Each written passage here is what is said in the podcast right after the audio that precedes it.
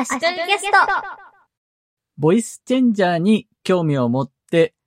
Mac と自分の手持ちのアプリケーションでなんとかならないかと実験してみた話です。結論から言うと、Mac の GarageBand、Apple が提供する無料のアプリケーションを使うと、リアルタイムでボイスチェンジャー的なことができることが分かりました。また、Adobe の Creative Cloud を使っている人なら、Adobe Audition というオーディオのアプリケーションを使って、ボイスチェンジャー的なことができます。ただ、 GarageBand にしろ、Adobe Audition にしろ、ボイスチェンジャーで変えた声で生配信などをするためには、別なツールを組み合わせる必要があります。まず、ボイスチェンジャーに興味を持ったきっかけが iPhone アプリでボイスチェンジャー的なことができるものがあって、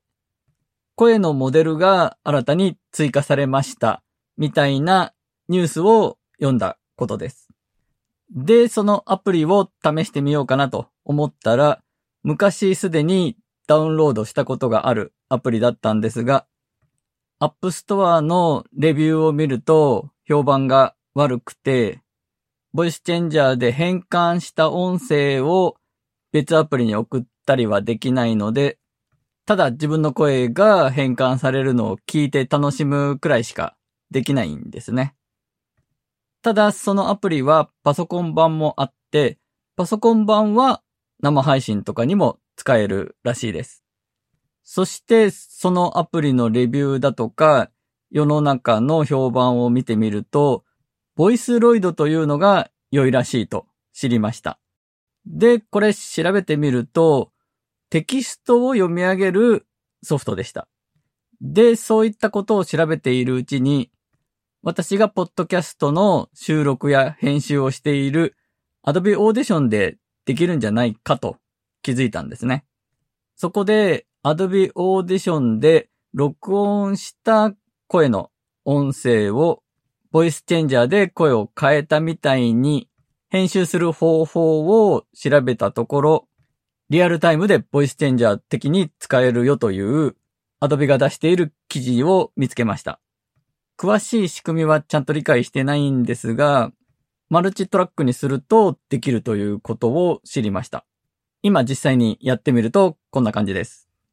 今、ピッチシフターというのを使って声をちょっと変えてみています。リアルタイムで話してる声をモニターすることができるんですが、ちょっと遅れて聞こえてくるんで、すごい喋りにくいですね。ピッチシフターという効果には、あらかじめいくつかプリセットが用意されています。例えばこれは、遅れるネズミというプリセットの効果です。で、これが、やめいうプリセットなんですね。闇のタイというのが、プライバシーに配慮して、この、カラーしたみたいですね。もはや聞き取りづらかったと思いますが、闇の帝王というプリセットで、闇の帝王というより、プライバシーに配慮して声を変えられた人みたいですねと言っています。ピッチシフター以外で私が面白いなと思ったのが、リバーブという効果です。いろいろな表面をバウンスする音波のことですとあって、反響音みたいなことだと思うんですが、いろんな場所にいるように聞こえる効果を加えることができるんですね。例えばこれは教室という効果なんですが、まあ、かなり広い教室ですね。これは、これはお風呂場です。これは記憶の中という名前がついているプリセットです。なお、これらはリバーブのコンボリューションリバーブという効果のプリセットのものを使ってみたものです。ここまでのボイスチェンジャーというか、声の効果は収録した音源に対して効果をかけてるんではなくて、リアルタイムで効果をかけて収録しました。Adobe Audition 上で。次に GarageBand ですが、マイクの入力に対して、プラグインの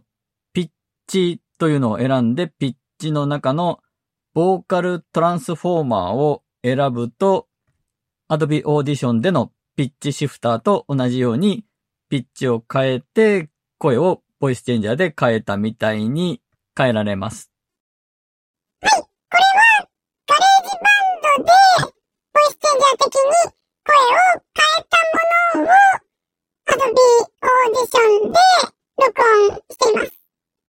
後で説明しますが、 GarageBand からの音の出力をオーディションの入力にするために別なツールの力を借りています。GarageBand にもリバーブの効果もあります。皆さん、こんにちは。ホールのリバーブですね。リバーブでいろんなところにいるような反響音とかの効果をかけられるのは面白いですね。で、今、 GarageBand で効果をかけた音を Adobe Audition の音声入力にしたわけですが、それには Loopback というアプリケーションを使いました。音の入力とか出力をコントロールするツールなんですが、サウンドフラワーというのが有名で、私の中ではそういうことやるのはサウンドフラワーという印象だったんですが、サウンドフラワーはちょっと古いツールで、今はループバックみたいです。Mac での話ですね。ループバックでは、ソースとアウトプットとモニターの3つの設定をします。ソースというのは音の入力ですね。つないでるマイクの音、アプリケーションが鳴らしてる音などを複数の音をソースとして使うことができます。今回の私のケースだと GarageBand を音のソースと設定しました。音のアウトプットは Soundflower そのものになるので、今回は特に設定していません。複数のアウトプットをしたい場合に、アウトプットの数を増やすことができるようです。音のアウトプットがループバックになるので、録音する Adobe Audition の設定で音声入力をマイクとかではなく、ループバックに設定します。なので、マイクとかアプリケーションで鳴ってる音とか、そういうのを全部ひっくるめて、